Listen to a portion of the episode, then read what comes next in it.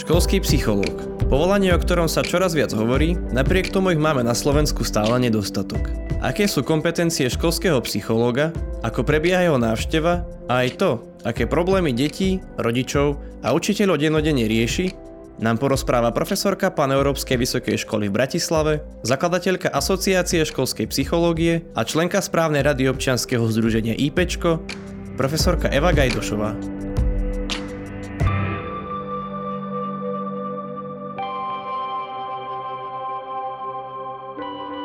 Počúvate hm, podcast psychologickej poradne ipčko.sk, poradne, ktorú máte na dosah ruky. Moje meno je Rudo Sladkovský.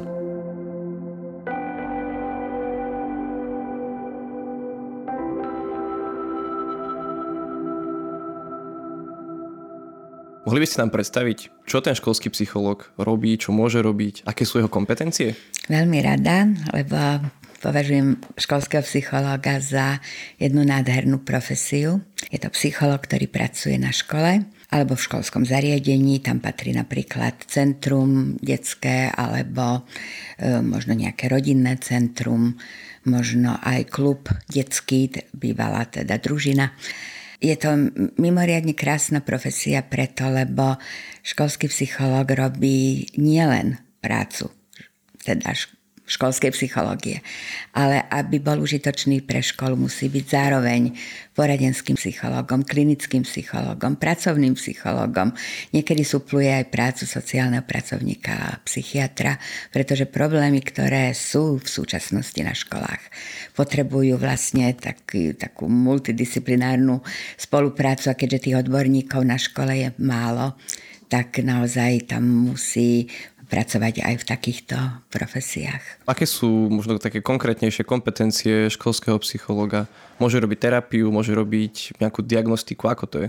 No, e, je to predovšetkým prevencia, preventívna činnosť, keďže jeho hlavnou náplňou je pripraviť také podmienky na škole alebo pomáhať pripraviť podmienky, aby bolo zachované duševné zdravie účastníkov školy, to znamená žiakov, učiteľov, odborných pracovníkov, niekedy aj rodičov, ktorí prídu do školy, aby tam bol podmienky pre spokojnosť, šťastie, well-being, slobodu, spoluprácu, toleranciu.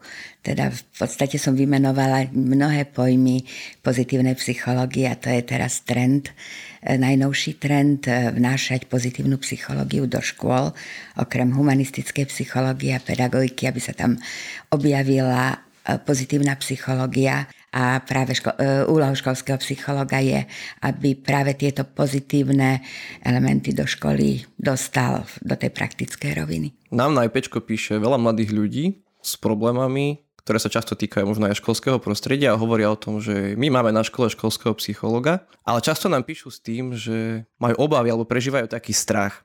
Čo sa stane potom, keď zaklopú na dvere školského psychologa? Ako vyzerá, vyzerá celý ten proces tej návštevy? Čo sa tam s tým žiakom deje? Vedeli by ste nás previesť možno celým tým, tým procesom od zaklopania na dvere až naozaj po koniec celého toho stretnutia so školským psychologom? Každý deň to prežívam, takže myslím, že aj ostatní školskí psychológovia na škole, lebo ukazuje sa, že táto prítomnosť tejto profesie na škole je už trošku aj prevenciou. Že škola, ktorá toho školského psychologa na škole má, tak už tam ako keby čiastočne mení trošku tú sociálnu klímu, sociálnu atmosféru. Ľudia vedia, že tam je tento odborník, že kedykoľvek ho môžu na chodbe alebo na prestávke alebo po vyučovaní osloviť a deti vedia, že tam takýto e, profesionál je, ktorý stojí pri nich, stojí za, za nimi, je ich oporou a niekedy aj proti učiteľom, sa priznám. Takže je dobre, keď e, na začiatku roka sa predstaví vo všetkých triedách, možno aj na ZRPŠ povie rodičom, kto je, čo je, čo môžu od neho očakávať. Pravda, že učiteľom dá nejaké svoje kompetencie No a potom už začína jeho každodenný život. Takže e, ráno už niekedy stoja pred vašou kanceláriou a tam mám vždy takých dvoch, troch, štyroch. Pani psychologička, môžem s vami hovoriť? A nájdeme si čas, hovorím, a nemáte náhodou písomku, lebo oni beťári vedia, že, že niekedy sa môžu vypýtať psychologovi a majú niečo dôležité, tak vždy sa pýtam učiteľa, že či môžem si dovoliť zobrať ho aj počas hodiny, zvyčajne dostávam tú možnosť a debatujeme potom o rôznych problémoch. Väčšinou sa týkajú rodiny a rodinných vzťahov, rozvratu, rozchodu, rozvodu rodičov, týkajú sa mm, vzťahov v triede, týkajú sa e, aj vzťahov učiteľ-žiak a týkajú sa niekedy školskej úspešnosti, známok, prospechu, ale aj možno partie, ktorú mám teda mimo školy No a momentálne najviac druhostupňárov trápia e, vzťahy lásky a rozchodov e, partnerských a takých frajery, frajerky, to je teraz číslo jedna. Čo všetko akoby môže ten mladý človek povedať tomu psychologovi, alebo čo nesmie, veľa detí nám píše, alebo mladých ľudí, žiakov, študentov s takou obavou, že že ten školský psychológ to povie možno mm. učiteľom a ten učiteľ to povie tom spolužiakom. Áno. A to je ďalší taký možno taká, taká bariéra, ktorú oni prežívajú v tom, že, že možno to nechcú povedať alebo sa boja, nepovedia všetko tak môže vlastne ten žiak povedať tomu psychologovi na školský naozaj všetko, ako by povedal možno nejakému inému? No je to vlastne dôvera. Že veľmi dôležitý moment, dôvera, nezískava sa ľahko.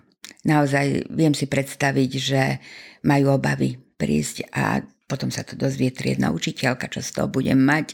Možno to ovplyvne aj moje známky alebo nejaké moje, moje vzťahy v triede. Takže nedivím sa, že tieto obavy majú. A naozaj od tohto profesionála závisí, ako si tú dôveru získa a ako ju udrží. Mm, väčšinou naozaj im povieme, my, čo sme školskými psychologmi na školách, že nám môžu plne dôverovať že veci, ktoré povie, zostanú medzi nami a budeme sa tak taktne a mm, nie teda verejne e, rozprávať s ľuďmi, s ktorými sa musíme rozprávať, aby sme riešili problém, ktorý nastal napríklad s triednou učiteľkou alebo učiteľom niektorého predmetu alebo s niektorým žiakom alebo v triede, ak má pocit, že je e, na pokraji, že ho vylúčila trieda, že nikto s ním nerozpráva a príde s plačom, čo má robiť. Takže naozaj treba veľmi taktne, jemne riešiť ten problém a neprezradiť, že sme sa to dozvedeli od toho, ktorého žiaka. Čo sa vlastne deje potom, keď sa taký školský psycholog dozvie naozaj o niečom takom závažnom, o nejakom probléme, neviem, o šikane alebo o problémoch doma, s ktorými ten žiak príde. Čo potom robí školský psycholog? No určite e, si zavolaj rodičov. Rodičia často myslia, že najprv ide o problém nejaký známok, to rodičia nič iné neriešia, len známky. A vieme, že ako to v slovenskej e, rodičovskej verejnosti vyzerá, že jednotku, dvojku ešte príjmu, ale trojka to už je zlá známka, no a zo štvorkou a peťkou mi nechoď ani na oči. Takže myslia si, že budeme hovoriť o problémoch v učení a väčšinou sú to celkom iné problémy, ale určite najprv chceme vedieť, ako rodič to dieťa vníma doma, ako čo by o ňom povedal, aké pozitíva u ňoho vidí, čo sa momentálne nedarí vo výchove, kde to trošku zlyháva a potom teda povieme my, ako ho vidíme zase dieťa v škole. Častokrát rodič si neuvedomuje, a tomu treba neustále rozprávať a zdôrazňovať každému rodičovi, že dieťa doma sa správa celkom inak ako v škole. Doma je v svojom prostredí, bezpečnom prostredí, kde všetko pozná, kde cíti tú, tú oporu od rodičov a v škole je medzi 20 ďalšími deťmi. Tam si chce možno nájsť svoje postavenie alebo sa presadiť a tam tá situácia už je iná, tam už aj iné vlastnosti e, vychádzajú na povrch, ktoré doma sa neprejavia. Ako možno odkomunikovať tomu rodičovi, že by sa mal teda zastaviť za tým školským psychologom. Čo môže možno povedať to dieťa, alebo ako to možno tým rodičom odkomunikovať, že, že naozaj je to potrebné a že je to, že je to dobré a prospešné pre to dieťa. Trvá to určite dlhší čas, keď aj rodičia získajú dôveru psychológovi a spoznajú túto profesiu a vedia, čo môžu od neho očakávať, ale už keď tú dôveru má. Tak rodičia naozaj na pozvanie školského psychológa prichádzajú. Zvyčajne začíname otázkou, ako vidí to svoje dieťa, aby povedal o tom, ako dieťa sa doma prejavuje, čo u neho vidí ako pozitíva, kde vidí, že momentálne v tej výchove sú nejaké ťažkosti. A potom zase my povieme, ako ho vidíme v škole. Zvyčajne začínam tým, čo je u toho dieťaťa úžasné, takže každé dieťa má niečo krásne, niečo naozaj perfektné, niekde ten talent a nadanie má, takže tým treba začať a až potom sa dostať k problémom, ktoré ideme riešiť. Stretávate sa z praxi možno viac s tým, že tí rodičia sú takí spolupracujúci, alebo skôr sú takí, že možno bojujú proti tomu školskému psychologovi? Hmm, teraz, jak mám to tak naštalované, tak mám pocit, že spolupracujeme veľmi dobre a že rodičia vidia, že ten školský psycholog chce pomôcť dieťaťu, aby dobre naštartovalo, alebo aby bolo úspešnejšie v škole, aby čo ja viem, sa cítilo príjemne v tom prostredí triedy, aby ho brali ostatní. Takže vidím, že toto je pre rodiča nakoniec aj pre školu by malo byť hlavný, tak hlavná ideál alebo hlavný cieľ, čo sa aj v novinách objavuje blaho dieťaťa. Že teda naozaj pracovať pre blaho dieťaťa, pre jeho šťastie, spokojnosť, úspešnosť a rozvíjanie osobnosti.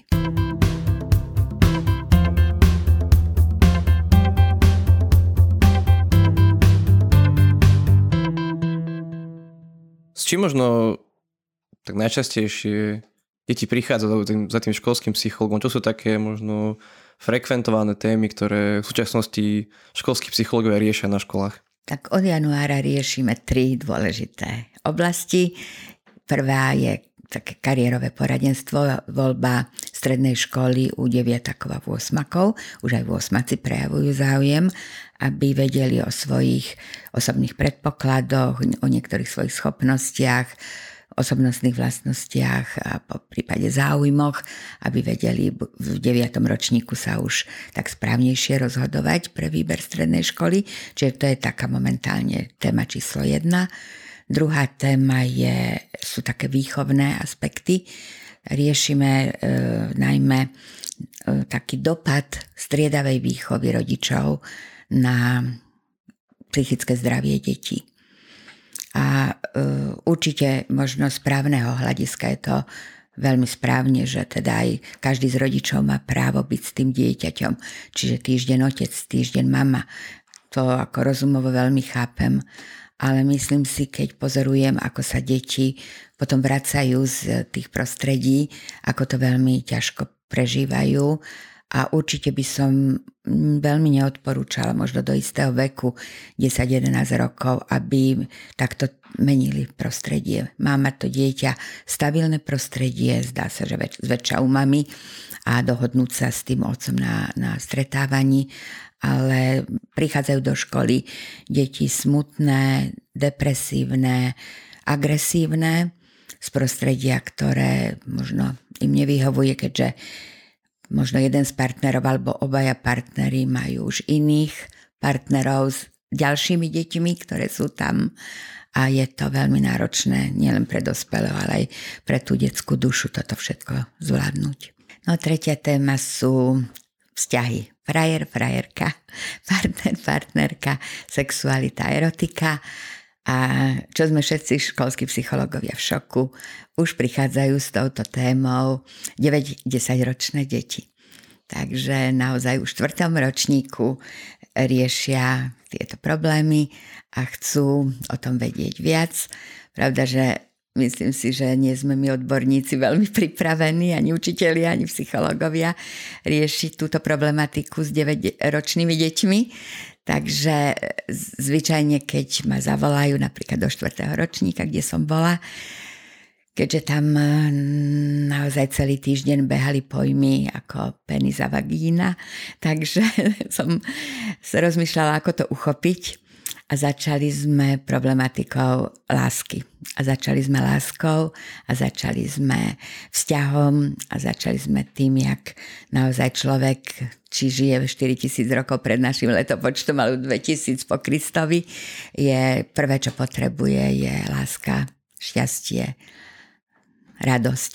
Takže sme začínali takými základnými vecami a o láske sme si hovorili ako také, ktorú, ktorá je iná medzi maminou a dieťaťom a potom je láska medzi starou maminou a dieťaťom a láska možno nejakého chlapca k dievčaťu v tej triede a láska má plno podôb a sme si o tých podobách hovorili a nakoniec vôbec ich nezaujímala sexualita, ale láska a sme si kreslili lásku a a bolo to krásne. A čo napríklad také vážnejšie témy, ako, ja neviem, možno násilie medzi spolužiakmi, šikana alebo násilie v rodine, seba poškodzovanie, sú to témy, s ktorými sa školskí psychológovia stretávajú a ak áno, tak možno čo s, tým, s týmito témami robia?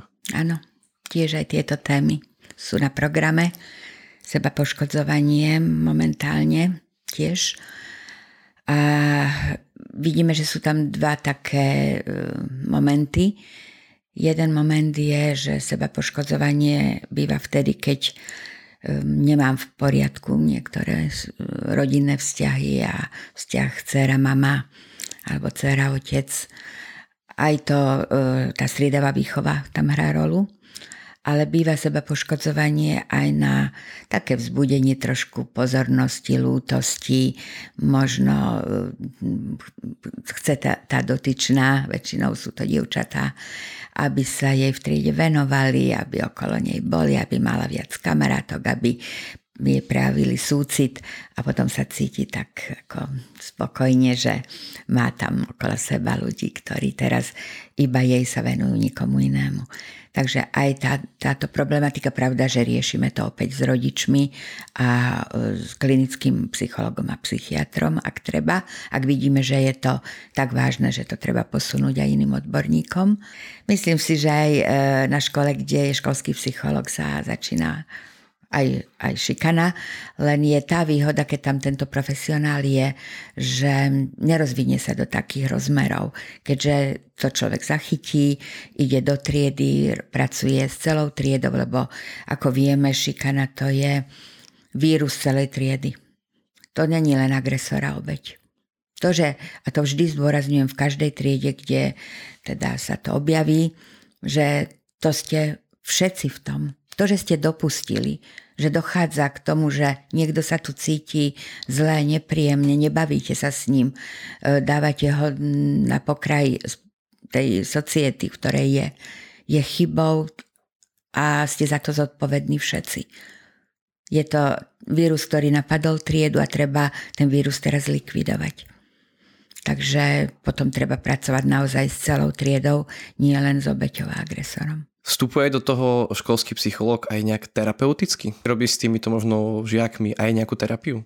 Ako sme možno spomenuli, jeho také základné kompetencie to je diagnostika, intervencia a prevencia. Takže e, terapia e, možno krátkodobá.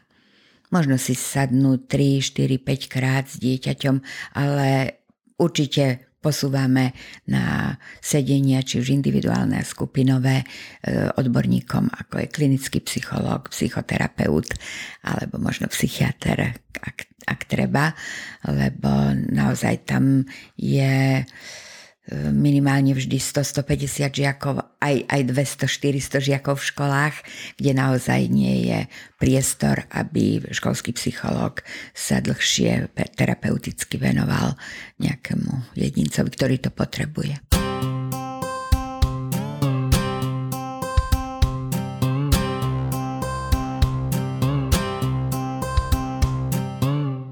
Vieme možno nejako porovnať školy, kde, kde je ten školský psychológ a kde ten školský psychológ nie je, alebo možno chýba, že ako to na tých školách funguje? Celkom to neviem posúdiť, ale tajne dúfam, že áno, lebo tu v Bratislave máme pomerne veľa škôl, ktoré už školského psychologa majú ako svojho zamestnanca na celý úvezok. A vidím, že keď človek s nimi rozpráva alebo s riaditeľmi týchto škôl rozpráva, tak oceňujú práve tú jeho existenciu na škole, tú jeho prevenciu, ktorú tam robí tým, že naozaj každé ráno si pozrie, ako to v triedach vyzerá, rozpráva sa v učiteľskom zbore s učiteľmi, pýta sa ich, ktorá trieda potrebuje pomoc alebo ktorý jedinec potrebuje pomoc.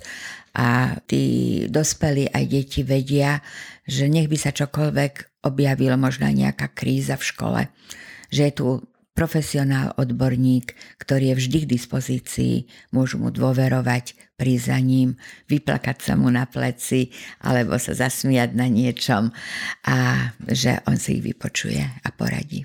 Vieme možno, koľko máme školských psychológov na Slovensku, koľko máme škôl a či by sme ich potrebovali viac? Na to určite.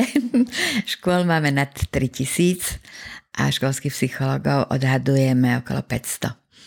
Takže vidíme, že taká šestina škôl má školského psychologa, takže všetci, kto sme do toho tak viac vstúpili a zainteresovaní, tajne dúfame, že najbližšie roky budú naozaj priaznivé, že školský psycholog dostane zelenú, lebo odkiaľ máme začať, keď nie o deti.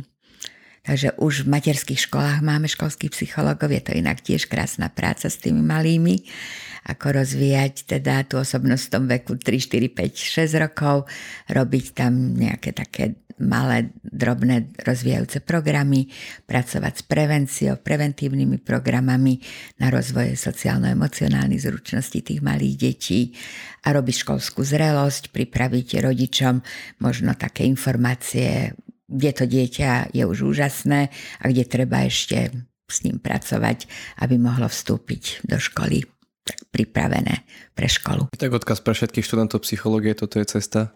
Tu sú ešte voľné pracovné miesta.